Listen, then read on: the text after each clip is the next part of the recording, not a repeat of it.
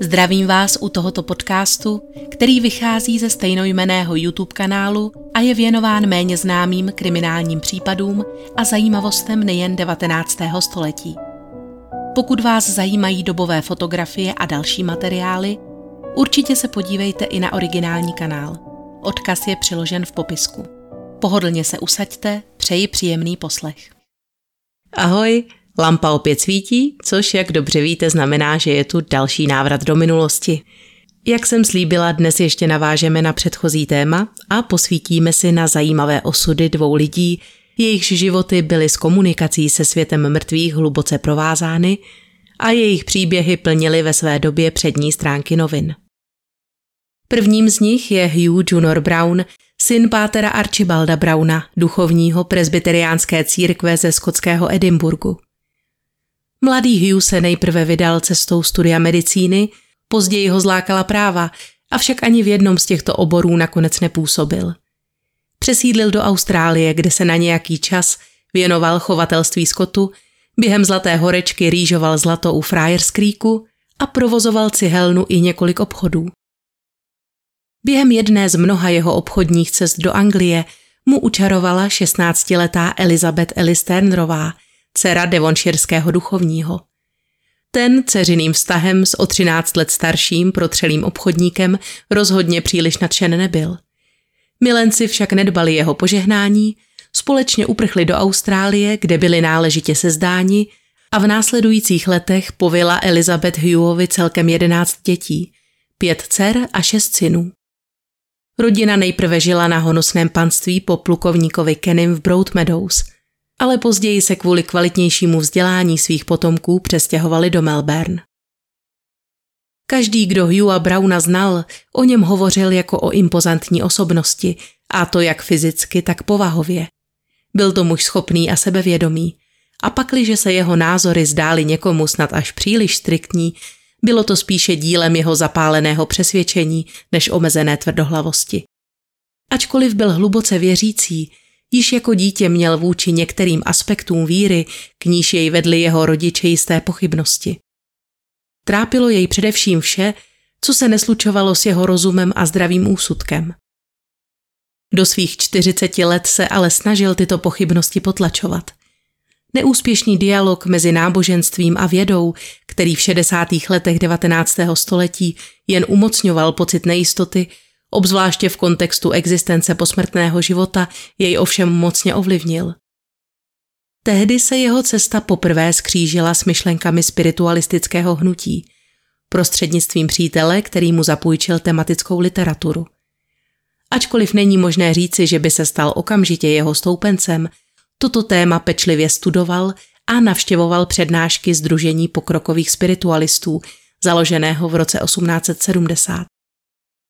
O čtyři roky později se v Austrálii poprvé zúčastnil seance pod vedením Charlesa Henryho Fostra, hostujícího amerického média, a jeho prostřednictvím navázal kontakt se svým otcem, který zemřel již před více než 30 lety.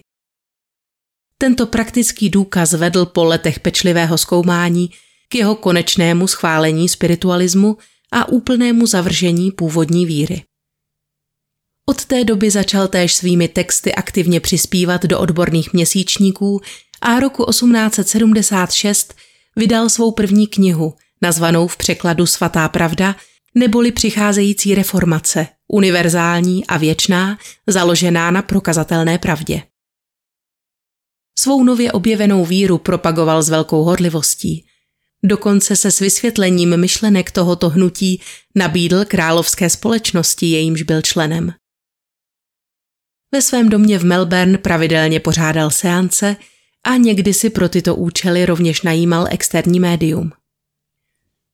V 70. letech založil Brown lihovar Australian Distillery Works, který z něj koncem dekády učinil vlivného a bohatého člověka.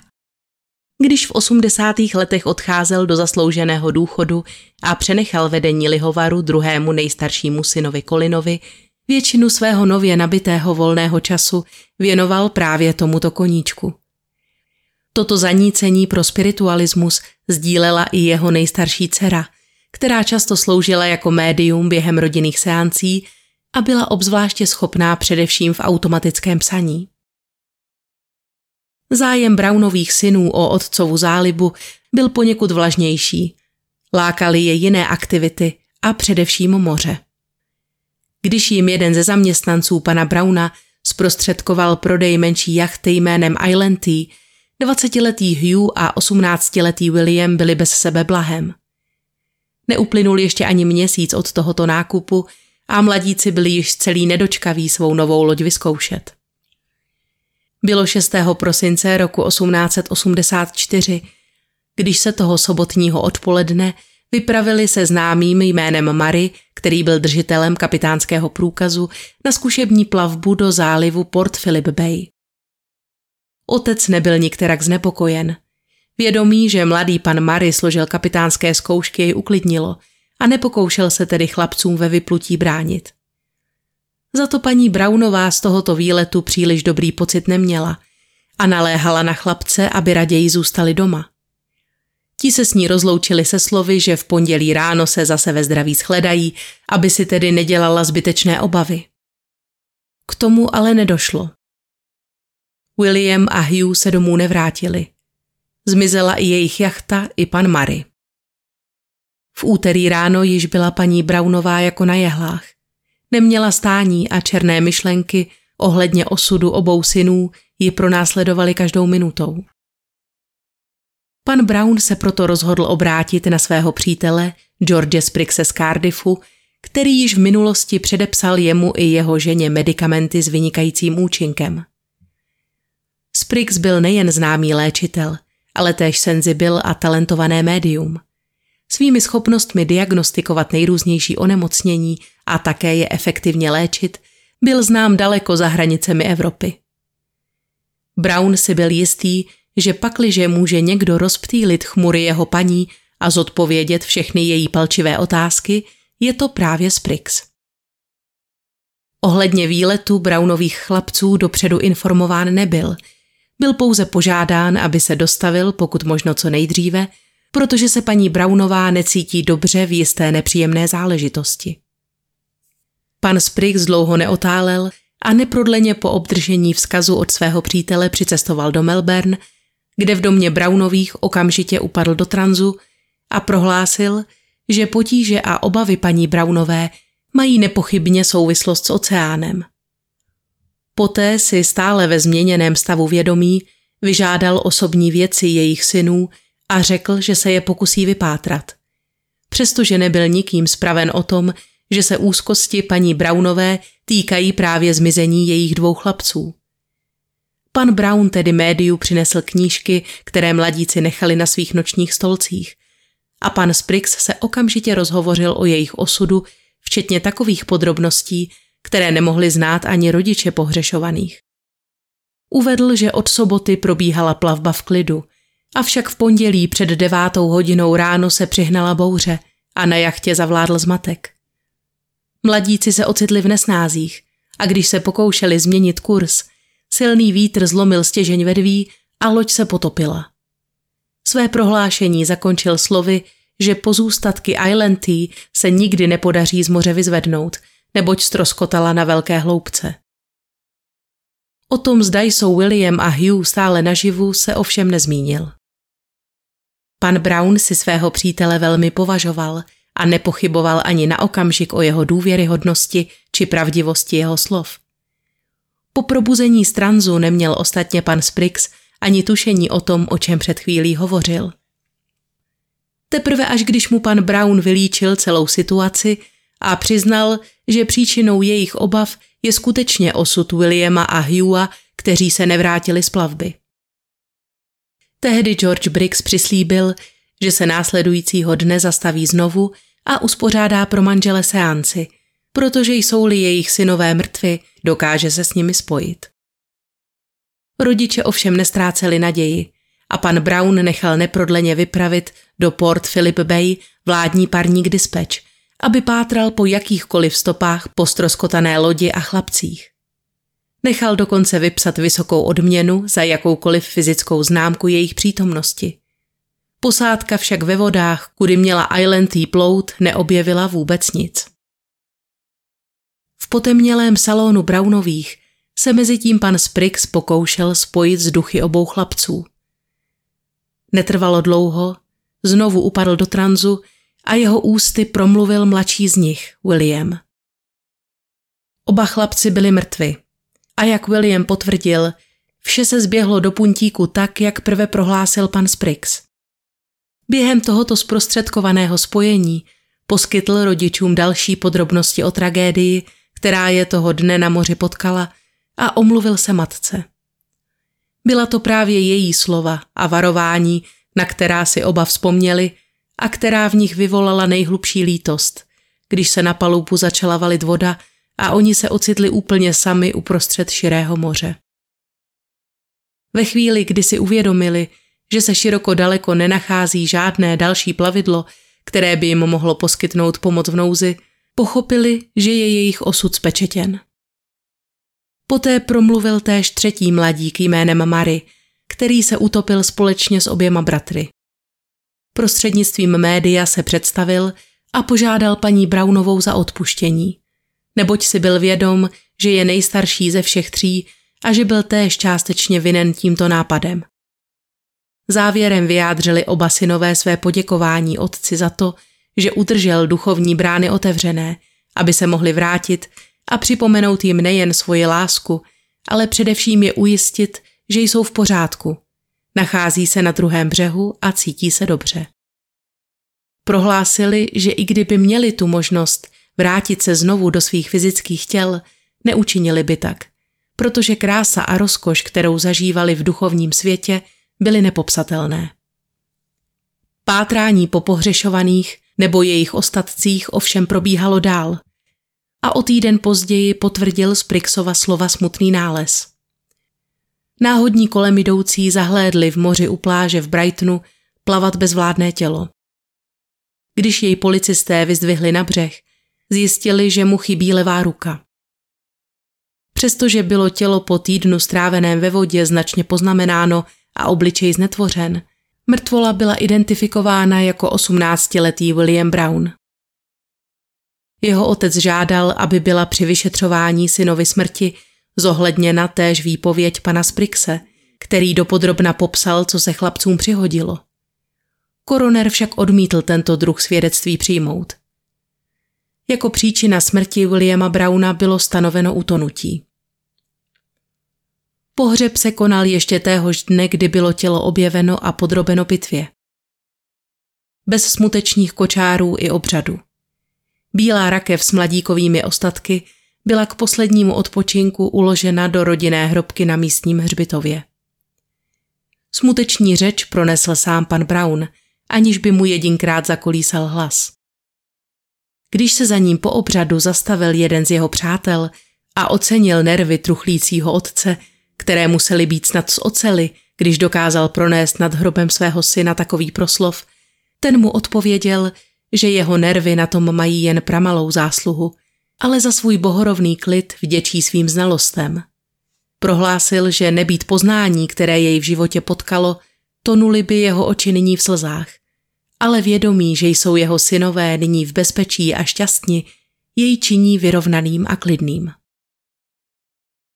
Od pohřbu uplynulo sotva několik dnů, když pan Brown obdržel dopis od svého přítele, jasnovidce z Adelaide v Jižní Austrálii, v němž mu sděloval, že jej během jedné ze seancí přišel navštívit Brownův starší syn Hugh, který se zmiňoval o tom, jak jej v moři napadl velký žralok, nepodobný žádnému, kterého kdy předtím viděl. O dva dny později dva mladí muži, kteří právě rybařili poblíž Frankstonu, přibližně 43 kilometrů od Melbourne, zahlédli nedaleko mola velkého žraloka. Rozhodnutí pokusit se jej ulovit padlo během několika minut, avšak s ohledem na jeho délku, která činila přibližně 4 metry, to nebyl právě snadný úkol.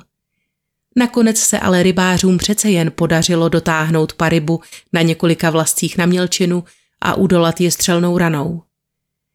Tehdy zjistili, že nejde o žraloka modrého, jehož výskyt byl v té době v této oblasti naprosto běžný a častý, ale o vzácný druh hlubiného žraloka, tedy nám dnes již dobře známého velkého žraloka bílého.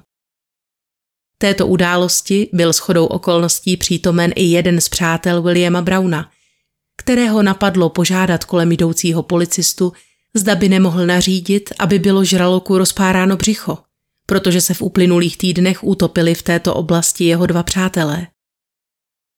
Deník Age později uvedl, že žraločí útroby vydali nečekané překvapení. Lidskou ruku ukousnutou až po předloktí, úlomek lepky, cáry pánského sportovního kabátku, vesty a kalhot, přičemž v jedné z kapes této vesty byly nalezeny zlaté hodinky a stříbrný řetízek a v kapse kalhot 12 šilinků v mincích, dva klíče a dýmka. Ručičky hodinek se zastavily přesně na deváté, tedy ve chvíli, kterou určil George Spriggs jako okamžik, kdy se Island potopila. Pan Brown později všechny tyto předměty identifikoval jako věci patřící jeho staršímu synovi Hugovi. Přijal tento nález se vší vážností. Byl pro něj i všechny jeho blízké potvrzením toho, že se s nimi mrtví synové prostřednictvím médií skutečně spojili, aby poskytli podrobnosti o svém tragickém osudu. Šilinky nalezené ve žraločích útrobách rozdal otec rodinným příslušníkům, sám si jeden ponechal a nosil jej připevněný ke svým kapesním hodinkám po zbytek svého života. Staré zlaté hodinky, které chlapci půjčila matka, protože ty jeho stříbrné byly již nějakou dobu rozbité, byly později vyčištěny a Brownovi si je ponechali s ručičkami věčně nastavenými na devátou hodinu jako rodinou památku. Příběh chlapců Brownových a jejich neslavný osud pomalu upadal v zapomnění. Mrtvý žralok byl nějakou dobu vystaven v holových stájích na Swanston Street a jakmile vzrušení opadlo, byl rovněž zapomenut. Spiritualisté, kteří nadále četli spisy Hugha Browna staršího, však byli povzbuzeni jako nikdy dříve. Psal se rok 1920 a od smrti starého pána uplynulo 15 let, když Austrálii navštívil Sir Arthur Conan Doyle – který se o případ Brownových synů intenzivně zajímal. Ve své knize Putování spiritualisty k tomuto případu napsal, cituji, Všechny skutečnosti, které byly v té době uvedeny v novinách, uvedl pan Brown v tisku dříve, než byl žralok vůbec uloven a než se o pohřešovaných mladících dozvěděl běžnými prostředky. Co mají s takovým případem společného podvodná média a všechny ostatní vějíčky? Není snad toto pro každého člověka, který není úplně zvrácený, naprosto přesvědčivé? Osobně si ho, myšleno tohoto případu, cením ani ne tak pro důkazy o existenci posmrtného života, protože těch už máme dostatek, ale pro podrobné vylíčení změny, která nastala s těmito mladými muži a která tak zcela potvrzuje to, co o svých zkušenostech řeklo tolik mladých důstojníků, náhle zahynuvších ve válce – Matko, kdybys viděla, jak jsme šťastní a v jakém krásném domově nyní žijeme, neplakala bys jinak než radostí. Cítím se ve svém duchovním těle tak lehký a nemám žádné bolesti, že bych tento život nevyměnil za pozemský, i kdyby to bylo v mé moci. Nespočet ubohých duchů netrpělivě čeká, aby mohl komunikovat se svými přáteli, až se k tomu naskytne příležitost. Mladí Brownovi měli obrovskou výhodu vzdělání, kterého se jim dostalo od jejich otce, takže okamžitě pochopili a ocenili tyto nové podmínky. Konec citace. Jak vidno, historie bratrů Brownových na Doyla hluboce zapůsobila. Jediným zklamáním pro něj bylo, jak se sám vyjádřil, že ani tento příběh nebyl dostatečně silný na to, aby na víru v posmrtný život obrátil všechny obyvatele tohoto města – kteří se o něm denně dočítali v novinách. Nyní se pro změnu přenesme do Denveru, kde v historické čtvrti města zvané Humboldtův ostrov, zapsané od roku 1978 v Denverském národním registru historických památek, stojí Thompson Henry Mansion. Sídlo, které proslulo tajemnými historkami o paranormálních jevech a kuriózním životě jeho prvního majitele – Stavbu Thompson Henry Mansion si roku 1905 objednal movitý podnikatel Alonzo Thompson. Muž jehož život by byl pravděpodobně docela běžný, pokud by se od určitého okamžiku nenechal ovládat spiritistickým médiem. Alonzo Thompson se narodil 22. února roku 1832 ve městě Centerville ve státě Illinois jako jedno z šesti dětí Amose a Irene Thompsonových. Vystudoval univerzitu McKendree College, v jejímž rámci se také později stal jedním z 16 zakladatelů platónské literární společnosti a v té době by jen málo kdo dokázal odhadnout, jakým směrem se bude jeho život dál odvíjet. Mladý Alonso byl realista, skeptik a stejně jako většina mladíků jeho věku značně nedůvěřivý vůči všemu, co se byt jen vzdáleně týkalo možné existence posmrtného života. To se ovšem změnilo, když náhle přišel o matku, kterou velmi miloval. Psalo se 15. ledna roku 1852 a 20-letý mladík stál v slzách nad vyhloubenou jámou, do níž právě zřízenci pomalu spouštěli rakev z ostatky jeho 43-leté matky. Tehdy poprvé se do mladíkovi mysli vkradla myšlenka týkající se možné nesmrtelnosti duše. Do té doby by se podobnému nápadu ze srdce zasmál, nyní mu však nepřišel ani úsměvný, ale zcela opodstatněný. A otázka, zda smrt matčina fyzického těla znamená definitivní konec celé její existence, mu nedávala spát. V době nejhlubšího smutku se tedy začal o problematiku spiritualismu, který byl v té době právě na vzestupu, zajímat čím dál intenzivněji. Studovat jeho zákonitosti a pronikat zatím pouze teoreticky do jeho tajů. Jak sám později uvedl v článku nazvaném Co mě přivedlo ke spiritualismu, byl pevně rozhodnut zkoumat aspekty možného posmrtného života všemi způsoby, dokud se nedobere pravdy. Nejen duchovní potravou je ovšem člověk živ. Po absolvování univerzity začal Alonso vyučovat na soukromé škole v Belleville ve státě Illinois a v následujících letech působil jako pedagog hned v několika státech. Nakonec se usadil v Jefferson City ve státě Missouri, kde v letech 1856 až 61 vedl unijní vojenské jednotky a později byl zvolen do místního zákonodárného sboru. Tehdy již začal sbírat první praktické zkušenosti, co se navazování kontaktu se světem mrtvých týče. Zpočátku se však potýkal s pochybami a nedůvěrou vůči médiím, která tvrdila, že podobnými schopnostmi disponují. Ač toužil proniknout do tajů komunikace s dušemi mrtvých a především navázat kontakt se svou zesnulou matkou, částečná skepse stále brzdila jeho rozlet. Každá nová osobní zkušenost a absolvovaná seance mu ale dodávaly jistotu, že kráčí tím správným směrem. Ve své stati k tomu Alonso píše, cituji. Nyní jsem si jist, že jsem ze svých dřívějších zkoumání neměl takový užitek, jaký jsem mohl mít. Neboť jsem nebyl dostatečně vyvinutý, abych dokázal ocenit duchovní charakter toho, co ke mně přicházelo, a protože jsem tehdy zkoumal pravdu po linii podvodu, když jsem se snažil dokázat, že médium je falešné. To se ukázalo jako špatný způsob rozvoje mé duchovnosti. Proto jsem se zmítal v moři pochybností a zmatku a často jsem se divil, proč ke mně přicházejí indiáni z lesů místo mých vlastních blízkých, po kterých jsem toužil. Po dlouhém zkoumání v tomto směru jsme se s první ženou málem nechali přesvědčit, abychom se vzdali hledání důkazů. Ale stará otázka, zemřeli člověk, bude znovu žít? Nechtěla padnout. Konec citace. Jak text naznačuje, v té době byl Alonso čerstvě ženat, a to se svou první ženou Mary Winsenhálerovou.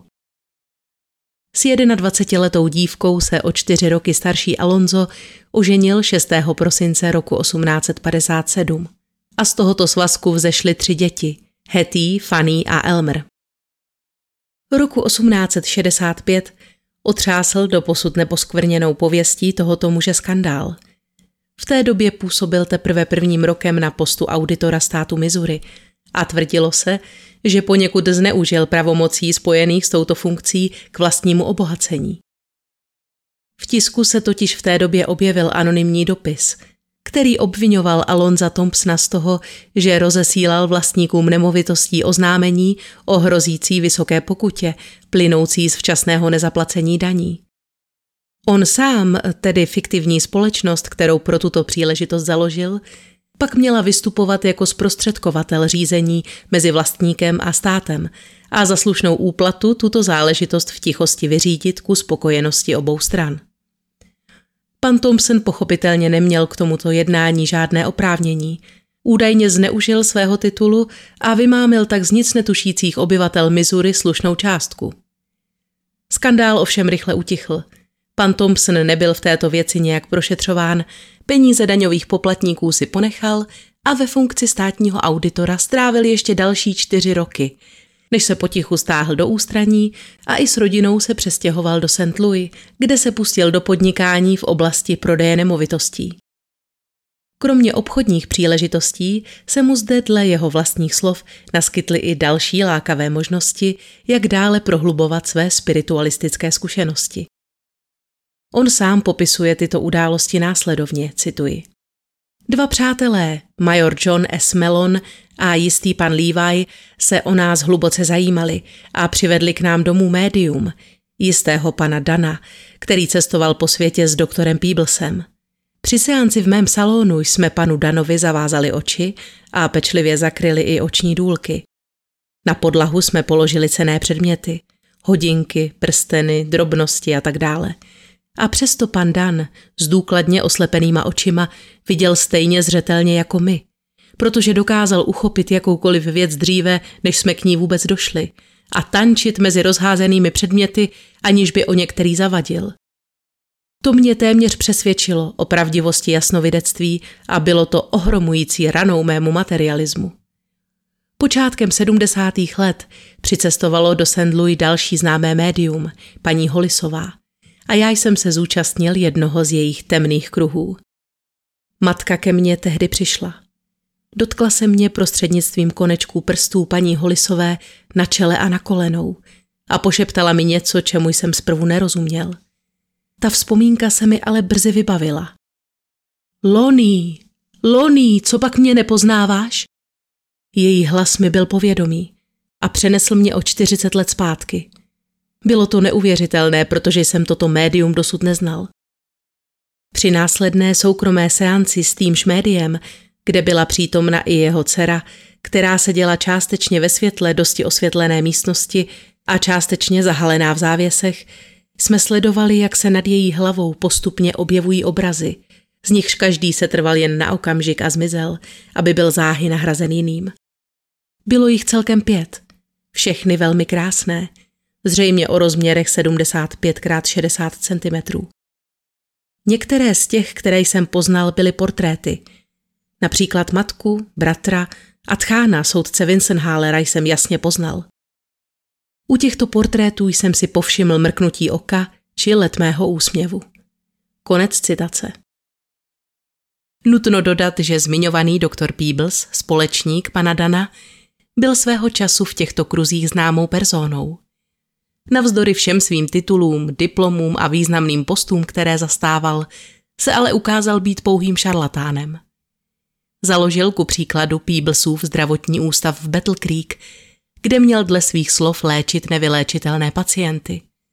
Ve skutečnosti ale nešlo o opravdové lůžkové oddělení a nikdo zde nikdy hospitalizován nebyl – Malá kancelář nad obchodem s doutníky sloužila pouze jako sklad pro rozesílání objednávek Peeblesovi předražené medicíny, kterou inzeroval prostřednictvím tisku. Složení tohoto léku, který měl na pomoci k úplnému vyléčení epilepsie, bylo později podrobeno mnohým odborným analýzám, které ukázaly, že obsahuje látky pro pacienty trpící tímto onemocněním ve větším množství vyloženě nebezpečné. Roku 1903 byl pro toto své nekalé podnikání a zneužívání služeb americké pošty rovněž souzen. Můžeme tedy říci, že pan Thompson neměl již od samého počátku při navazování kontaktů s osobnostmi z tohoto oboru příliš velké štěstí. Ani Maud Lordová Drakeová, jejíž seance se pan Thompson zúčastnil v Bostonu a která mu zde zprostředkovala rozhovor s jeho nedávno zesnulým přítelem Netanielem Takrem, vědce svými schopnostmi příliš neoslnila. Když roku 1885 předstoupila před komisi ustavenou pro zkoumání těchto jevů a schopností rozličných médií, nebylo při jejím vystoupení slyšet více než jen chraplavý šepot, který se navíc úplně míjel s údajným hlasem ducha, který se začal odkud si ozývat. Alonso Thompson byl ovšem již přesvědčen a bezvýhradně tedy věřil lidem, kterému doporučili jeho známí nebo sami duchové. Co na tom, že jej tato nákladná záliba brzy připravila o všechny nečestně vydělané peníze a jeho příjmy z prodeje nemovitostí sotva stačily na úhradu všech prestižních médií a spiritualistických výletů. Jedním z nich byl například i známý Onset Camp, neboli nejstarší spiritistický letní tábor ve Spojených státech, založený koncem 70. let skupinou bohatých bostonských podnikatelů. Původně byly ve hře i jiné lokality, ale poté, co byli muži se svým plánem na jiných místech odmítnuti, rozhodli se pro malebnou zátoku Onset Bay. Na 150 akrech půdy, zakoupených od místního podnikatele Benjamina Gibse, nebylo v té době nic víc než divočina. Když bylo tábořiště roku 1877 otevřeno, účastnilo se této slavnostní události více než tisíc lidí a v následujících 20 letech se Onset stal mekou nejen spiritismu, ale také zábavy. Vyrostly zde hotely, restaurace, dva taneční sály i bowlingová dráha. A to je jen skrovný výčet všech možností, které on setkem skýtal svým návštěvníkům. Většina seancí ale i nadále probíhala ve stanech na pobřeží. Pan Thompson popsal své zážitky z tohoto kempu jako jedny z nejintenzivnějších, jakých se mu během jeho cesty za poznáním dostalo. Popisoval například, jak seděl v jednom z těchto stanů, nad hlavou držel prázdný kus lepenky a jeho žena přihlížela, jak duchové dávají průchod svým poselstvím prostřednictvím barev a postupně zaplňují prázdné plátno. Hotový obraz si pan Thompson posléze uložil mezi své ostatní duchovní poklady. V Onset Campu se také setkal s mužem, který přinesl jednomu z médií zavřenou mušli, kterou našel na pláži a navrhl, že zaplatí 50 dolarů a snídani, pokud dotyčná dáma zjistí, co se nachází na její vnitřní straně. Během seance mu pak žena oznámila, že duchové vepsali do mušle své sdělení a když muž z kořápku dosud slepenou působením vody a písku otevřel, skutečně zde nalezl slova, která médium proneslo. Při jiné příležitosti se zase během sezení rozezněly nad stanem asi 40 metrů nad hlavami účastníků z ničeho nic zvony. Nejsilnějším prožitkem pro něj ovšem byla seance vedená jistou paní Rosovou, kdy se kolem stolu údajně objevilo 10 či 12 duchů, vysokých dle odhadu pana Thompsona od 30 do 180 cm. Seanci bylo též přítomno již zmíněné médium, které zprostředkovalo zjevení poselství v uzavřené mušli. A při pohledu na tyto návštěvníky z druhého břehu případla žena náhle na kolena a prohlásila, že některé z nich poznává. Tito duchové zatím pěli podle Thompsonových slov krásnou, sladkou a nenapodobitelnou píseň. Blištivý závoj tohoto místa ovšem roku 1892 strhlo vydání knihy Some Account of the Vampires of Onset, která dopodrobna popisovala některé podvodné praktiky, k nímž zde mělo pod rouškou provozování spiritistických seancí docházet. Ačkoliv nebylo nikdy dokázáno, že by v kempu ke zmiňovanému podvodnému jednání skutečně došlo, zapříčinila tato publikace nejen značné oslabení ekonomiky tohoto místa, ale také rozkol mezi muži, kteří jej provozovali. Mnozí z nich se rozhodli odejít a zaměřit svou pozornost jinam. Malá skupinka 20 spiritistů však zůstala věrná svým kořenům a dál provozovala v kempu seance zaměřené především na komunikaci s duchy původních obyvatel kontinentu. Na základě jejich poselství a výslovného přání byla pak na místě roku 1894 postavena menší dřevěná budova nazývaná Vigvam, kterou zde v rekonstruované podobě můžeme nalézt i dnes. Koncem 70. let se ale Onset Camp stále nacházel na výsluní své slávy.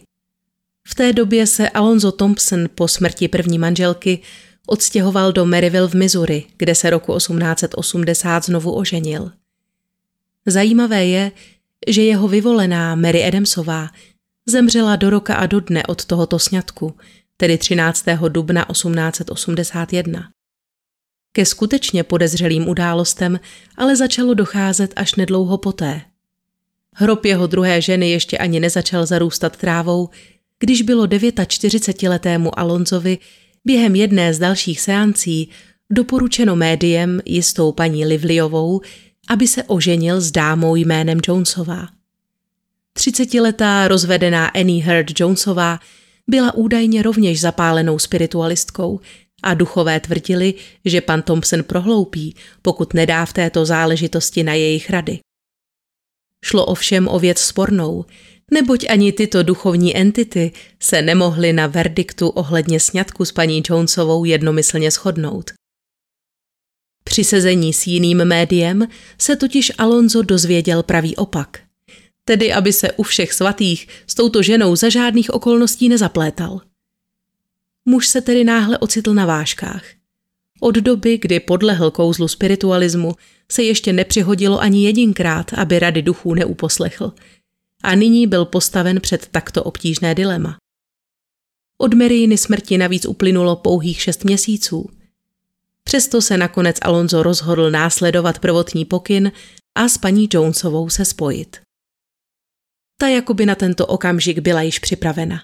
Nabídku okamžitě přijala a pár byl ještě téhož roku 30. října oddán. Po svatbě se manželé odstěhovali do Fullertonu v Nebrasce, kde pan Thompson nechal pro svou novou ženu postavit dům a do dvou let se v jeho zdech začal ozývat dětský pláč. Roku 1883 povila nová paní Thompsonová synka, jemuž dali rodiče jméno Alonso junior. Jak již bylo řečeno, Annie byla rovněž nadšenou spiritualistkou a svého manžela tedy v těchto aktivitách vydatně podporovala. Sama se mnohokrát účastnila seancí a stala se jakousi manželovou další spojnicí se světem mrtvých. Prostřednictvím automatického psaní mu ku příkladu předávala desítky vzkazů od jeho zesnulých blízkých. Doposud byl Alonso průměrným obchodníkem, který nebyl chudý, ale ani výrazně bohatý. Skutečný průlom ale nastal roku 1901, kdy zemřel jeho otec Amos.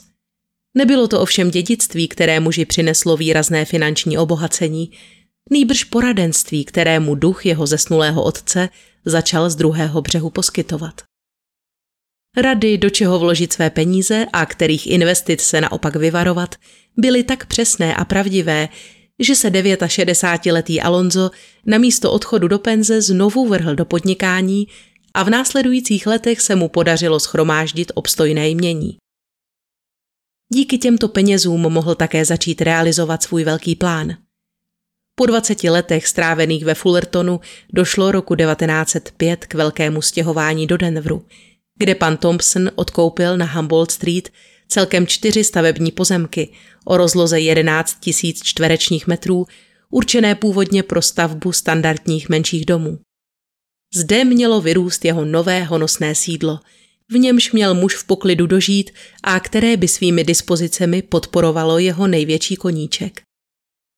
Pro tento účel oslovil věhlasné dánské duo architektů, bratry Harolda a Viga Beresenovi – Jejichž návrh tohoto novogeorgiánského domu byl ve své době vpravdě inovativní. Jednalo se totiž o vůbec první rezidenci v Denveru řešenou konstrukčně ocelovými nosníky. Rozloha domu činí celkem 3350 metrů čtverečních, nachází se zde 8 ložnic, 7 krbů, vinný sklípek a k domu patří též krásné udržované zahrady. Budově vévodí otevřená sloupová hala předložená hlavnímu vstupu a dvě velká francouzská okna. Interiér se pak může pochlubit například táflováním z masivního dřeva, ručními stropními malbami, jejichž ornamenty jsou zdobeny plátkovým zlatem, či vytráží v životní velikosti na podestě schodiště s motivem Romea a Julie. Nejzajímavější je ale tajná místnost – která zde byla projektována speciálně pro účely pořádání seancí a která měla sloužit výhradně pánovi domu, což znamená, že přes její práh nesměli vstoupit ani jeho žena nebo syn. Zde se měl muži každého večera ve stejnou dobu zjevovat duch jeho otce a poskytovat mu další rady v obchodních a finančních záležitostech. A byl to údajně také otcův duch, který si upozornil na to, že se v jeho okolí děje cosi nekalého. Pan Thompson sice vydělával značné částky peněz, obdobně vysoké měl ale také i výdaje. A důvodem rozhodně nebyla jeho vlastní rozmařilost, nýbrž požadavky duchů. Tedy alespoň tak, jak mu je zprostředkovávala jeho žena Annie. V dopisech, které psala během seancí a jejichž autory měly být další Alonzovi zesnulí příbuzní, se velmi často objevovaly požadavky na nákup značně nákladných předmětů. Jednou to byly luxusní toalety pro paní Thompsonovou, jindy zase drahý interzovaný nábytek či vybavení pro syna Alonza juniora. Teprve až na základě otcova varování ze záhrobí prý stárnoucí muž po více než 30 letech společného soužití konečně pochopil, že její povedená ženuška celou tu dobu vodí za nos a využívá jeho zanícení pro spiritualismus k vlastnímu obohacení.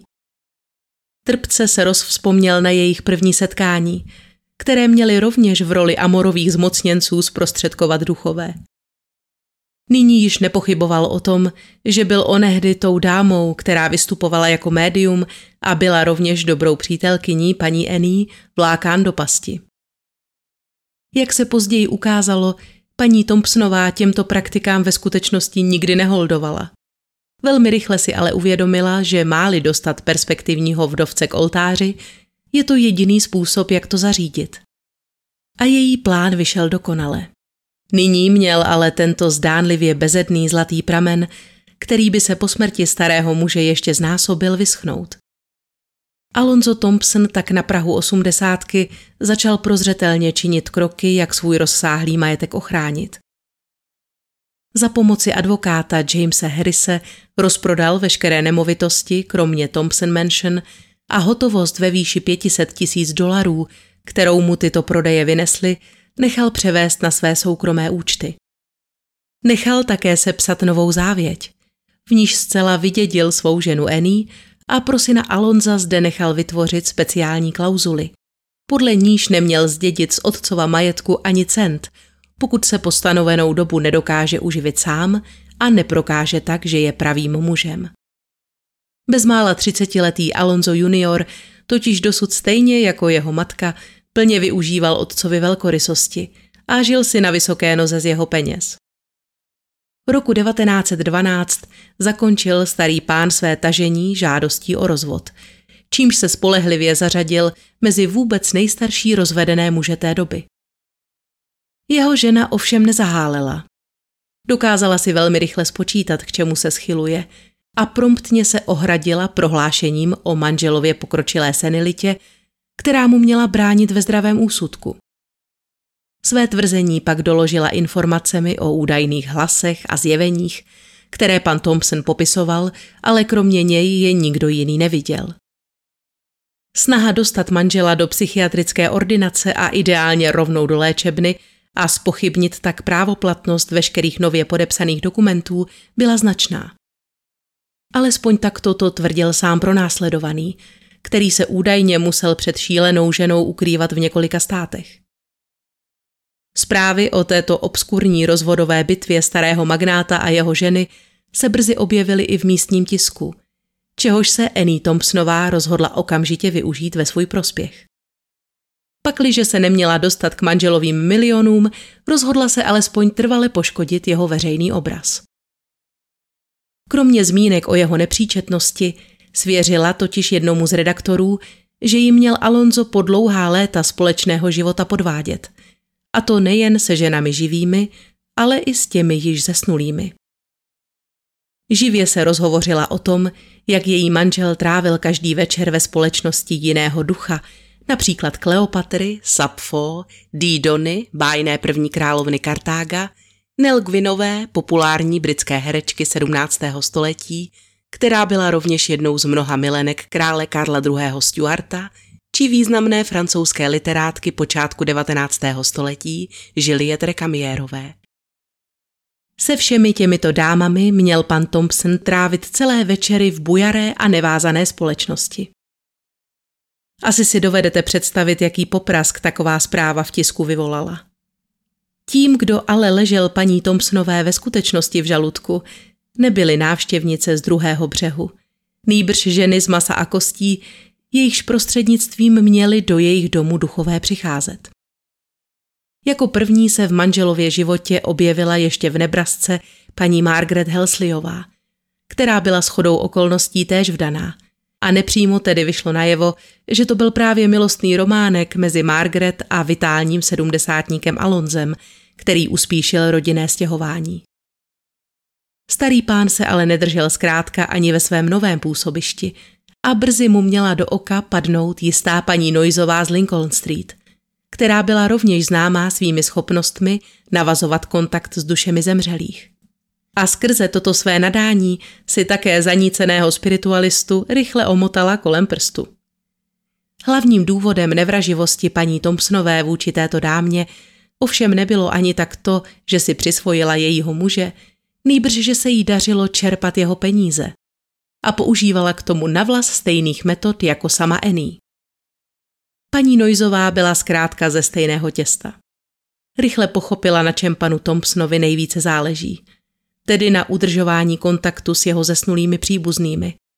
A rychle se tak stala hlavním médiem, skrze jehož ústa mohl promlouvat se svým otcem. Netrvalo dlouho a paní Thompsonová si všimla, že kdykoliv odjíždí jejich známá z města, odjíždí na nějakou neodkladnou pracovní cestu i její manžel a vrací se s opoznání lehčí peněženkou. Skutečnost, že Alonzem nyní pro svůj prospěch manipuluje jiná žena, nemohla Ení, která byla dosud jedinou žábou na jeho finančním prameni, pochopitelně strpět. Na každý pád šlo o atraktivní mediální přestřelku – která svého času hýbala všemi společenskými rubrikami. Pan Thompson samozřejmě nenechal tato obvinění bez reakce a vyjádřil se následovně, cituji. Chci, aby si má žena uvědomila, co všechno jsem pro ní udělal a chci vidět svého syna, který léta platil na můj úkor za nejlépe oblékaného muže v Denveru, jak si vydělává na vlastní živobytí. Nemám nic proti tomu, aby moje žena a syn žili v mém domě, ale rád bych viděl, jak Alonso junior pracuje a živí svou matku. Chci vidět svou ženu trpět za utrpení, které způsobila mě. Možná si pak uvědomí, co všechno jsem pro ní udělal. Paní Thompsonová říká, že mé studium spiritualismu vyvedlo mou mysl z rovnováhy. Zajímalo by mě, jestli si vzpomíná, že jsme byli chudí, dokud jsem konečně nenavázal styky se svým otcem, Díky jeho radám jsem získal jmění, o které se mě nyní snaží moje žena a syn připravit. Konec citace. Ačkoliv mu duchové věštili dlouhý život, tedy že se dožije minimálně 690 let, soudní tahanice a spory s manželkou si zřejmě přece jen vybrali svou daň. Alonzo Thompson zemřel o rok později po dlouhé nemoci, jak uváděla krátká zpráva v novinách. Většinu svého rozsáhlého majetku jehož hodnota přesahovala v součtu milion dolarů, odkázal dobročinným organizacím a institucím podporujícím rozvoj spiritualistického hnutí. Ani svého syna nakonec neopomněl, pouze zanechal v závěti podmínku, že prokáželi Alonso junior svou samostatnost, bude si moci i on užívat části otcova jmění. Jaký byl další osud paní Thompsonové, která nakonec z manželových peněz nezískala ani cent, bohužel nevíme. Dům Thompson Mansion už jí dávno neříkal paní a zaměstnanci firmy pod jejich zprávu nemovitost nově přešla aktivně řešili její prodej. Zdálo se ale, že se stále nedaří najít vhodného zájemce. 26. listopadu roku 1913, tedy více než půl roku po Alonzově smrti, se v deníku San Francisco Call objevila zpráva, že pro dům číslo 1070 na Humboldt Street je prakticky nemožné najít vhodného kupce, který by se zde zdržel déle než jednu noc. V domě se měl totiž několik posledních měsíců zjevovat každý večer ve stejnou hodinu duch. Zprvu se spekulovalo, že jde o samotného majitele domu, jehož duše, ukřivděná manželčinou snahou učinit z něj v očích veřejnosti pomateného muže, nenalézala klid. Ale objevila se rovněž teorie, že by mohlo jít o jeho otce. Sám Alonso ostatně opakovaně tvrdil, že jej v jeho tajné místnosti navštěvuje každý večer v tutéž hodinu. Po této jediné zmínce o nadpřirozeném dění v Thompson Mansion se ale stopa vytrácí. A je tedy pravděpodobné, že se mohlo naopak jednat o důvtipný krok realitních makléřů, jak předraženou nemovitost zatraktivnit. Pakliže byl její další majitel, pan Henry, svědkem jakýchkoliv paranormálních jevů, nechal si tyto zkušenosti pro sebe. Jen pro zajímavost roku 1991 zakoupili sídlo manželé Kathleen a Bob Reginellovi za 650 tisíc dolarů a na nové adrese byli zjevně spokojení, protože znovu se do prodeje nemovitost dostala až roku 2019, kdy se její cena vyšplhala až na 4,5 milionu dolarů. Uvidíme, zda se noví majitelé, kteří si nyní užívají pohodlí všech osmi ložnic a pěti koupelen, časem svěří s výskytem nějakých pozoruhodných jevů či nikoliv. Já se s vámi pro dnešek loučím a jako tradičně se už teď těším na příště.